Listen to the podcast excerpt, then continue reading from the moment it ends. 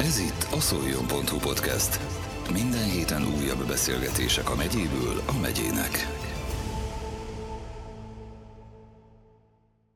Üdvözlök mindenkit, Mészáros Géza vagyok. Legújabb podcast vendégünk Szabóvik Zoltán, az Ejtőernyősök Szolnoki Szervezete elnöke. Szeptember 29-e Mihály nap. Szeptember 30-án Szent Mihály napi Szent Mise lesz, a Vártemplomban 10 órakor. Kérdezem vendégemet, akivel egyébként 30 éves ismerettségi sport, rajongás és közös sportélmények okán is tegeződni fogunk. Zoltán, ez a 30 Szent Mise, ez minek apropóján kerül most megrendezésre? Több szempont is szóba jöhet, mert most már közel 30 éve létezik a tábori lelkész szolgálat a Magyar Honvédségben, és a Magyar Ejtőnsök Bajtársi Szövetsége és az Ejtőnsök Szolnoki Szervezetének is nagyon sok volt katona, vagy éppen jelenleg is katona tagja van. A másik oldala pedig, hogy 60 éve költözött Szolnokra az ML 3100, ahol én is kezdtem 1978-ban, és ez is egy apropót ad. De ha úgy veszük, akkor pont ezen a napon lesz a 30 éves évfordulója a ML 3100 katonáiból, vagy éppen parancsnokaiból megalakult 88-as gyorsreagálású zászlóajnak. Keresztül László ezredes, most nyugállománya ezredes vezetésével, tehát évfordulók vannak. Ha úgy vesszük, 105 éve volt ez év március 23-án az első repülőgépből katona által végrehajtott ejtőernyős ugrás. Természetesen ő, volt, ő pilóta volt, ez Olaszország a Preringe repülőterén, tehát ez még az első világháború Igen. vége felé volt, és egyértelmű, hogy abban az esetben a pilóták érdekében volt ez az ejtőernyős ugrás. Korábban Korábban volt a, a tüzér megfigyelők részéről Poppe Cornél januárban is hajtott végre léggömbből ejtőernyős ugrást, mert hogy a háború idején a léggömböket hamar eltalálták, és érdemes volt menteni a kiképzett katonákat, embereket, és ő bemutatta, hogy onnan is biztonsággal lehet. Ezek a magasságok azért ez még olyan 300 méter magasság volt, de hát azért az ejtők nagy része 150 méteres útvonalon azért kinyílik, tehát a földetérés abban az esetben is lehetett, és volt is biztonságos, mert hogy Poppe Cornél és Boksai Antal is túlélték. Boksai Antal 1980-as években, 84-ben azt hiszem, hogy hunyt el, tehát hosszú kort él meg. Magyarországon és... mikor volt az első ejtőernyős ugrás? Szolnokon mikor volt az ejtőernyős ugrás? Az nem, most érdekes, mert hogy még egy évfordulót akartam behozni a történetbe, az Igen. pedig 85 éve volt, és ez szombat helyen megalakult a ejtőernyős keret, akik nem pont ekkor, hanem egy pár hónappal később hajtották végre a Vitéz Bertalan Árpád, aki megkötődik az előző, ez első világháborús időszakhoz, mert igazából ő a nevét ott alapozta meg 19 évesen, amikor 15 katonával egy olasz zászlóajat ejtettek fogságba. A megfelelő, mondhatnám, hogy a katonákban lévő ősi genetikai kreativitást felhasználva. És akkor még van egy másik évforduló, az már Szolnokhoz kötődik, az pedig 1948. október 1-ben itt alakult meg az önálló ejtőnyős század. 75 éve. Igen, Godó Ferenc százados vezetésével, ez 49-ben zászló alá fejlődött Kis Zoltán nevében, és ez a Kis Zoltán, ez pedig a Bertalan Árpád zászlójában volt. Pontosan a 41-es repülő szerencsétlenség idején ő volt a helyettese, és tulajdonképpen ő vett át akkor az irányítást a csapat felett, és végrehajtották a Szent Tamási körzet esetében az ejtőernyős ugrást, és sikeresen becsatlakoztak a földön harcoló csapatokhoz. Milyen Ilyen jubileumot, hogy évfordulót tudsz még felsorolni? Úgy tudom, hogy a szolnoki szervezet, tehát az ejtőernyősök szolnoki szervezet is nem olyan régen ünnepelte. Igen, hát a szolnoki szervezet is most már betöltötte a több mint 30 évét, mert hogy a Magyar Ejtősök Bartási Szövetsége szolnoki tagozataként alakult meg 1991-ben, 2010-től pedig, vagy tulajdonképpen 11-től, ha a bürokráciát nézzük, akkor önálló jogi személyként tevékenykedik Szolnok életében, és próbálja a honvédelmet a középpontba hozni, honismereti előadásokkal és különböző ifjúság számára rendezett versenyekkel, az ejtőernyős honvédelmi öttusával. Mert hogy a mai világban is azért szükség van jól képzett katonákra, sőt, ha úgy veszük, akkor egyre jobban, és ahhoz pedig megfelelő fizikai, mentális képességek kellenek, és a mi versenyeink pontosan ezeket a mentális és fizikai dolgokat próbálják kihozni a fiatalokból, mert hogy itt úszni kell, lőni kell lépuskával, kézigránáttal célba kell dobni, tájékozódási futás, tehát térképpel kell tájékozódni és teljesíteni a távot, és természetesen egy ernyős történet és anyagismeret is, mert hogy egyfajta utánpótlás képzésre is gondolunk, és a tíz évvel ezelőtt elkezdett versenyek kapcsán már tudomásunk van róla, hogy azért ejtőernyős ugrást hajtott végre az ott versenyen részt akkori középiskolás, illetve már tisztiskolát elvégezte egy szeméről legalábbis biztosan tudunk, aki részt vett a versenyen, különben a versegi gimnáziumba járt, és azóta már hadnagyi rendfokozattal szolgál a Magyar Honvédségben. Szóli, ez a ti szervezetetek, a honvédelme ügyét támogató civil szervezet, tulajdonképpen az MHS-nek a kortársaink tudják, hogy miről beszélek, akár jogutódja is lehet, hiszen tényleg a honvédelmi öttusát, amiről szóltál, emléktúrák, futónapok, kerékpártúrák, a versegi könyvtárban tartandó honismereti előadás sorozatok mind-mind gyakorlatilag és elméletileg, fizikálisan, mentálisan és szellemileg is felkészítik a fiatalokat az életre tulajdonképpen. Alapvetően mi azért megmaradunk a honvédelmi nevelés és ennek keretein belül az ejtőernyős utánpótlás és a katonai képességek a mindennapokban történő bemutatására, mert hogy itt azért a mai világban képességekről beszélünk, a valamikor elkezdett, tehát az én életemben még sorkatonákkal hajtottuk ezt végre, természetesen akkor is szükség volt erre a képességekre. Érdekességképpen csak annyi, hogy a 42 évvel ezelőtt leszerelt katonáinkat augusztusban is találkoztunk, és azok az élmények, hogy milyen büszkék arra, hogy mit tudtak megcsinálni, mert hogy azért azt tudni kell, hogy a mélységi felderítő alakulat, aki annak idején maximum deszantként hallottak róla, és azóta megjelent egy bodatábornok szerkesztésében egy legendák és titkok katonái, tehát már felleppen a fátyol, hogy ott a családtagok se igazán tudták, hogy mit csinál csinál a katona, mert hogy... Ennyire titkos.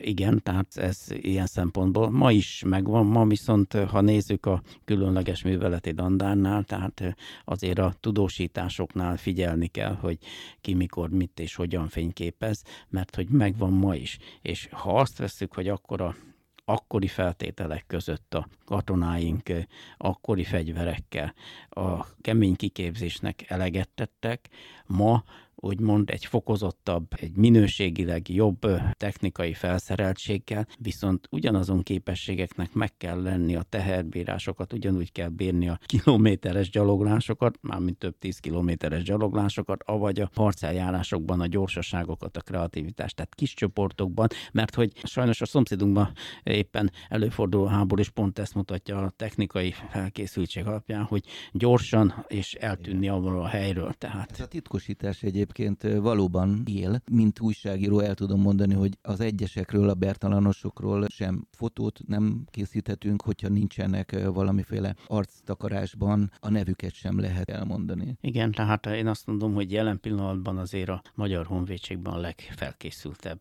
katonák. Annak idején ránk is mondták, hogy elit, és akkor ezt különösebben komolyan nem vettük, mert hát tettük a dolgunkat. De ha visszagondolunk a kor színvonalában, mégiscsak azok a katonák is. Azért olyan kiképzést hajtottak, és aki akkor látta különböző harci ösvényeken, tény is való, hogy minket úgymond abba a harchelyzetben, amiben a mai katonák már vannak külszolgálaton, éppen Afganisztán említve, vagy Irak, tehát ezeken a területen, ahol a NATO kötelékén belül kötelező feladatokat hajtanak végre, már mint a Magyarország vállalásainak megfelelő Igen. kötelezett feladatokat hajtanak végre. Ott azért már előfordult sajnos haláleset is, és erre nagyon felkészültnek kell lenni, hogy ezek a halálesetek a lehető legritkábban forduljanak elő. De ugyanez igaz, ami miatt most itt vagyunk, itt a Szent Mihály ünnepe az ejtőernyősök védőszentje. Hogy a gépből kilépni a semmibe, életüket rábízva néhány zsinóra és pár négyzetméter sejemre, nem mindennapi próbatétel egy ember számára. Saját magát kell legyőznie a katonának, a sportolónak, amikor még az a ugrás előtt kinéz a gép ajtajából, letekint a földre. Azonban, ha ez sikerül, akkor kezdődhet az ejtőernyős pályafutás. Úgyhogy erre biztatok ma is minden fiatalt, hogy az a bizonyos adrenalin szint, ha meg akar lenni, akkor ez egy alkalmas terület, ahol jó felkészült kiképzőkkel ez teljesíthető. Említetted Szent Mihály Arkangyalt, és a Szent Misét is a Szent Mihályhoz kötöttük. Mitől köthető Szent Mihályhoz az ejtőenyőzés vagy az ejtőenyősök? Az előbb említettük a honismereti előadásunkat. Kálinge Roland alezredes úr még őrnagykorában tábori lelkész szolgálatot teljesít ugye Szolnokon. Már évekkel ezelőtt felvettük a kapcsolatot, és a védőszentek, a katonai védőszenteket. Mert hogy felderítők vagyunk, tehát van nekünk egy Szent Mártonunk is, tehát ezekkel már fog foglalkoztunk. A másik oldalnak a dolognak, hogy azért az előbb említett mondatok, tehát ott kell egyfajta hit. És az, hogy ma az emberek hogyan, miként hitnek, én erre csak nagyanyám szavait tudom hozni, ugye azért ez a 60-as évekről beszélünk, amikor én is általános iskolás voltam, és hittanra jártam, minisztráltam, és nagyanyámmal kísértem, mert ugye, mint a édesapám a család legkisebb gyermeke, tehát nagymamám már abba az időben a 70. évét betöltötte, és hát elkelt a segítség, és a templomba járás az egy napi rendszerű feladat Rutin volt, persze. tehát igen, tehát az életének a szerves része, de ahogy beszélt, élt, ő úgy is élt. És ez a fajta gondolkodásmód, amit ő mondott, annak idején, hogy ő a teremtőről beszélt. Nem akart megsérteni senkit. Sőt, mondhatnám, hogy egyetlen egy alkalom volt, illetve hát ilyen alkalmakkor említette Istent, amikor apám, hát úgymond, hát valami csúnyát mondott, és Pista, Isten szavát hiába a szádra neved. És akkor apám nagyon volt büntetve. Tehát ez a millió adta azt, hogy, hogy én azt mondom, hogy a mai nap, tehát a korba már ugye én is beléptem, hogy azért van egy dolog, amiben mindenkinek meg kell találni a saját magát, azt az utat, amit választott, és azon az úton végig is kell menni, és ezt a lehető úgymond legkörültekintőbben, és talán másik ember tisztelve, becsületességgel, olyan minőségben menjen végig, ami számára is elégtétel, illetve mások számára is, és ha itt meg a katonákról, bajtársiasságról beszélünk, akkor az egymás iránti felelősség is nagyon fontos. Mondhatnám, hogy 42 évvel ezelőtt is így volt, mert hogy egymásra vagyunk utalva, és most is ezek a kis csoportok, tehát 10-12 ember, ha nem tud együtt dolgozni, ha csak egy is kilóg a sorból, veszélyezteti azt a tevékenységet, amire vállaltak, vagy amire felkészítették, vagy kiküldték. Tehát ezek olyan fontos dolgok, amiben hinni kell, tehát saját magában is, és hát ugye a kereszténységben ez is benne van, hogy többször hangoztatják, hogy tulajdonképpen az Isten benned lakozik. Tehát ha te bízol magadban, akkor segít, és ezt mondták, hogy azt lehet csak segíteni, aki akar is valamit csinálni. Zoli, azt mondtad, hogy édesanyád és a rokonságodból is többen ugye annyira hívők voltak, hogy Istent nem vették szájukra hiába, akkor mi is ne csak beszéljünk, hanem mondjuk is el. Én úgy tudom, hogy te azért ugrottál is. Hányszor ugrottál, és milyen katona voltál? Az előbbit említett 1978 Szolnok történetében sajnos egy negatív évforduló is, mert hogy Hüse Károly ebben az évben hunyt el májusban. Viszont én április 29-én ugrottam az elsőt, a leendő parancsnokommal együtt a Fritz Sándor ezredes úrral, és a Hüse Károly vezette táborban. És 13 ugrás után visszarendeltek bennünket a főske, mert hatan voltunk itt, akik erre valamilyen úton kiválasztottak bennünket, vagy alkalmasnak találtak, és 20 ugrás volt tervezve, de 13 vagy 14 ugrás után visszarendeltek, mondták, mert hogy teljesítettük, tehát akkor ne legyen semmiféle gond.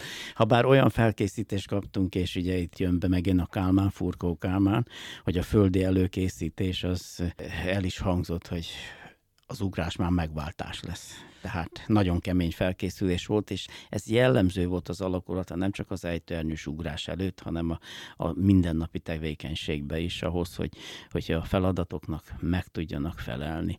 Szólok egy honvédségi város, vagy honvédelmi város, katonaváros mondhatnak. Katonai helyőrség. Katonai helyőrség. Sokan tudják azt is, hogy itt nem csak katonai ejtőernyőzés zajlik, hanem sport ejtőergyőzés is. Innen következik nekem az a kérdésem, hogy mikor lehet kezdeni egy ejtőernyőzést? Ez korhoz kötött, valamiféle egészségügyi állapothoz, az gondolom, hogy igen, de kiből lehet ejtőernyős, kiből nem lehet ejtőernyős, kiből lesz katonai ejtőernyős, kiből lesz sportejtőernyős? Az előbb említettük Hüse Károly nevét, ő 54. március 29-én ugrotta az első 14 évesen, mert hogy 40 született. De alapvetően 16 éves a korhatár amikor el lehet kezdeni. A felkészülés korábban is, de az első ugrást végrehajtani önállóan, mert hogy ma már ugye a tandemugrások az tulajdonképpen korábban is végrehajtható, tehát 10 éves gyerekekkel is ugrott apuka, vagy éppen felkészített a tandem helytőernyős. Önállóan egy, az, az a 16 évet be kell költeni. Igen.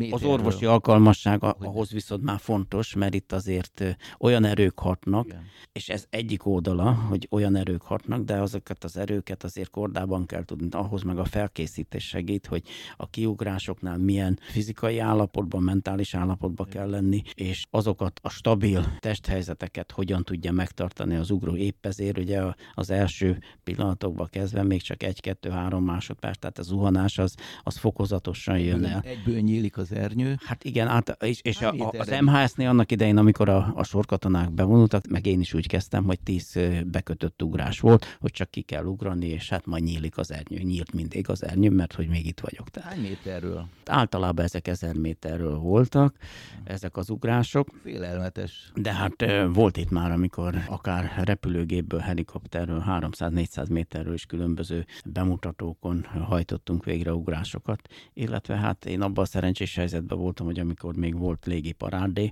öt alkalommal részt vehettem benne, viszont a, az országház elé a Dunába kétszer nem sikerült, mert lefújták, úgyhogy hét vízi ugráson van, mert hogy a újpesti Dunába a próbaugrások azok azért sikerültek. A sportról nem beszéltünk, de itt Szolnokon ugye mindenki tudja, hogy a sporthelytőernyősök szerves része a katonaságnak vagy a honvédségnek, mert hogy ugyanazok a tagok állnak a, a sport ejtőernyőzés mögött, mint a katonai ejtőernyőzés mögött. Igen, ha egy kicsit visszább megyünk a sportba, az MHS kötelékébe, és jövőre lesz 50 éve annak, hogy 1974-ben itt volt a 12. fai világbajnokság, mert hogy katonai volt 18-ban, illetve lesz újra a 46.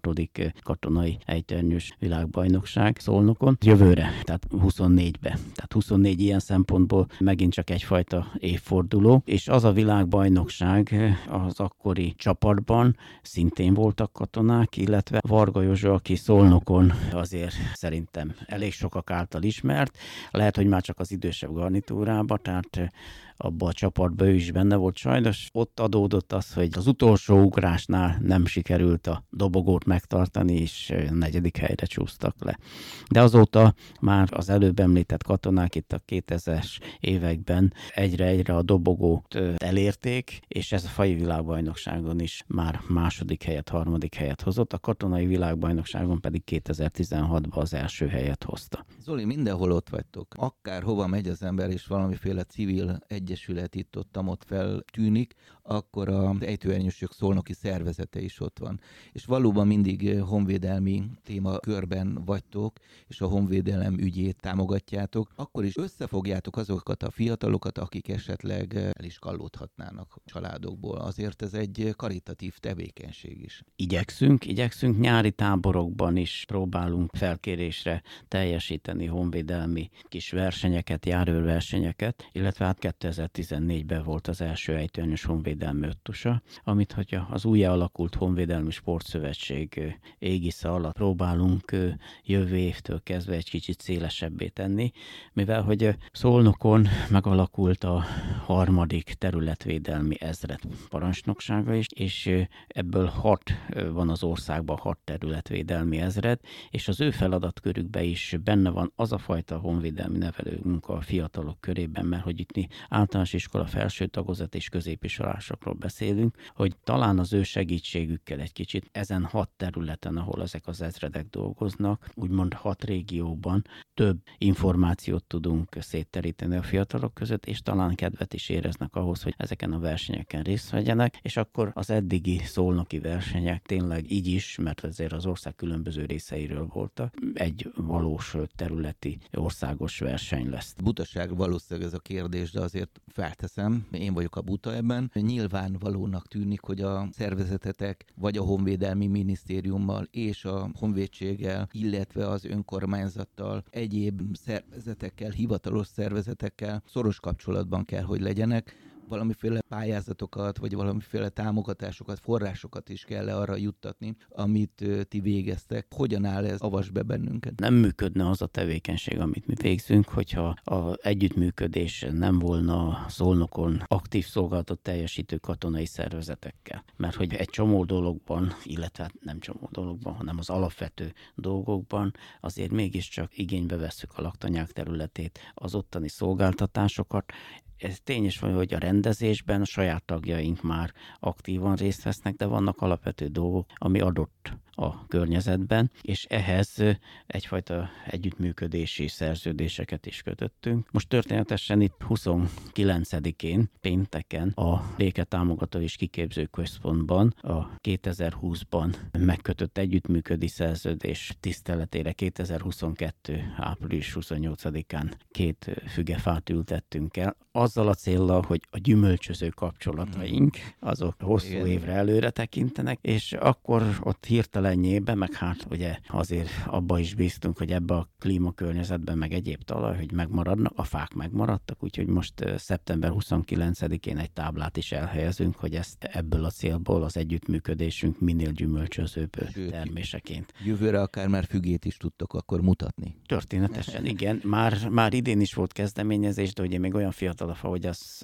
az első évben általában ledobja magáról, mert még fiatal a fa, de jövőre szerintem már egyértelműen termőfa lesz. A fügemutatáson túl azt szeretném még megkérdezni, hogy a tagjaitok között nyugállományú katonák vannak, vannak-e esetleg aktív egyéb munkát végző munkatársak? Hogyan álltok össze, és mennyien vagytok? Most közel száz fő az a létszám. Bizonyos szempontból jó, hogy változik, mert ha nő, de sajnos fogy is a létszám, tehát tagjaink idősödnek. Idősödnek, és az élet vele járóra az, hogy a földi létünket el kell, hogy hagyjuk, és ebben az elmúlt években mi is részültünk, egyesületünk is. De hát abba bízunk, hogy az ő munkájuk is tovább viszi a lendületet, és most itt aktív tagok is vannak, illetve civil tagok is, vannak olyanok is természetesen a hozzátartozók, mert sajnos ugye általában a férfiak mennek el, és az özvegyek maradnak, tehát nem akarjuk elveszíteni a kapcsolatot a volt kollégáink hozzátartozóival is. Ez persze két oldalú dolog, mert ha ő igénylik, akkor mi állunk elébe, ha ők elzárkóznak ettől, nem erőltetjük, mert ez, ez nem az a szervezet a lehetőség bármikor itt van, és szívesen látjuk őket és rendezvényeinket. Hát a nőnapi rendezvényeken azért egyértelműen, hogy ott vannak ők is, tehát nem csak a saját feleségek, hanem már sajnos az elhunytak felesége is, és a többi rendezvényen is szívesen látjuk őket, mert hogy vannak családi napjaink, és azért összetartani ezt a dolgot, illetve tavaly, meg hát az idén is úgy sikerült a családi napot szervezni, hogy generációk találkozása. Mert hogy az unokáit is elhozza az ember, ha el tudja hozni, mert ez megint csak két oldalú dolog, hogy ráérnek-e ebbe a világba, uram, bocsánat, ha a sportról beszéltünk, ha most olyan unokáink vannak, akik sportolnak, akkor valószínű hétvégén nekik is verseny van, és akkor oda mennek, és hát majd a nagypapával, meg a nagymamával találkoznak hétközben. Beszéltünk korról, nemről, meg felekezetről is, de azért a nemmel kapcsolatban valamiféle igennel jó lenne, ha válaszolnál. Hölgyekkel kapcsolatban, női ejtőernyőzősök, akár katonaságon, akár sport területén, milyen arányban vannak, nőnek, csökkennek esetleg, ha már voltak? Most, ahogy elindult itt három éve újra szólnokon az ejtőernyőzés képzés, a ifjú leányok is mondhatnám, hogy jelentős számban részt vettek. Most pontos számot nem tudok, mert alapvetően ezt a 86-os alakulat végezte, az ő feladatkörükbe tartozott, illetve Csorba Józsi, a Szegedi Tagegyesület vezetője hajtották ezt végre, de ismereteim szerint azért olyan egy harmad aranyban megjelentek a leányok is, és ugye itt ebben a táborban részt vettek a közszolgált egyetemen résztvevő hallgatók.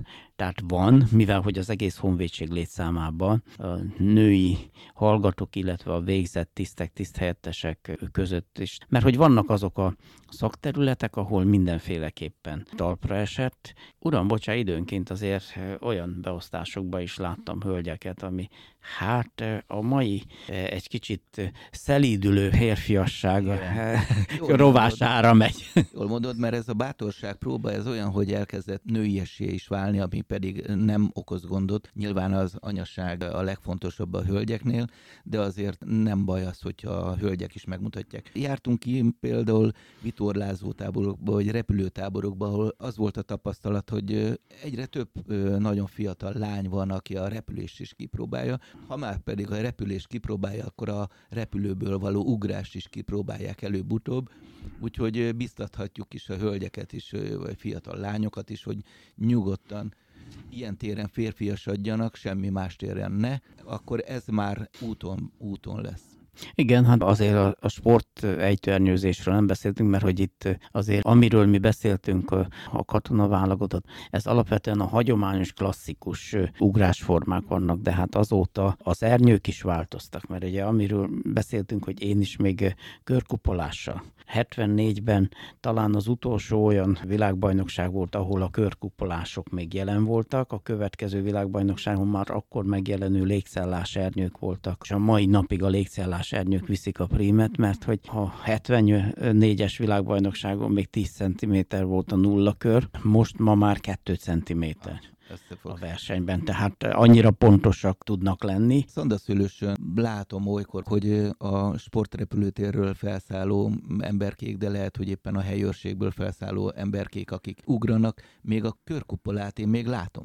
Igen, tehát a katonáknál azért még található, tehát újra Kiképzés. van kör, kiképzésre mindenféleképpen, mert kétfajta lehetőség van, hogy a légszállás ernyők sokkal stabilabban mozognak, és ahhoz felkészültebb, kiképzettebb ernyők. De ahhoz, hogy elkezdje, ahhoz a körkupolás ernyővel, illetve vannak olyan szituációk, amikor a körkupolás ernyővel is a mai viszonyok között még esetleg feladatot tudnak végrehajtani. A légcellásnál pedig az előbb említettük, hogy ezek a kis csoportok most, hogy éppen nagy magasságból mert hogyha nagy magasságból akár 60 kilométeres távolságra is el tudnak lavírozni a, az ernyőkkel, tehát a feladattól függően lehet, és úgymond minden feladatra fel kell készíteni katonáinkat, mert az élet azért ennél bonyolultabb, hogy csak úgy standard módon, na ezt kell csinálni, és nem gyorsan változik a világ. Habár 78-ban én akkor is azt mondtuk, hogy ebbe a gyorsuló világunkban, hát ahhoz képest most hol tartunk.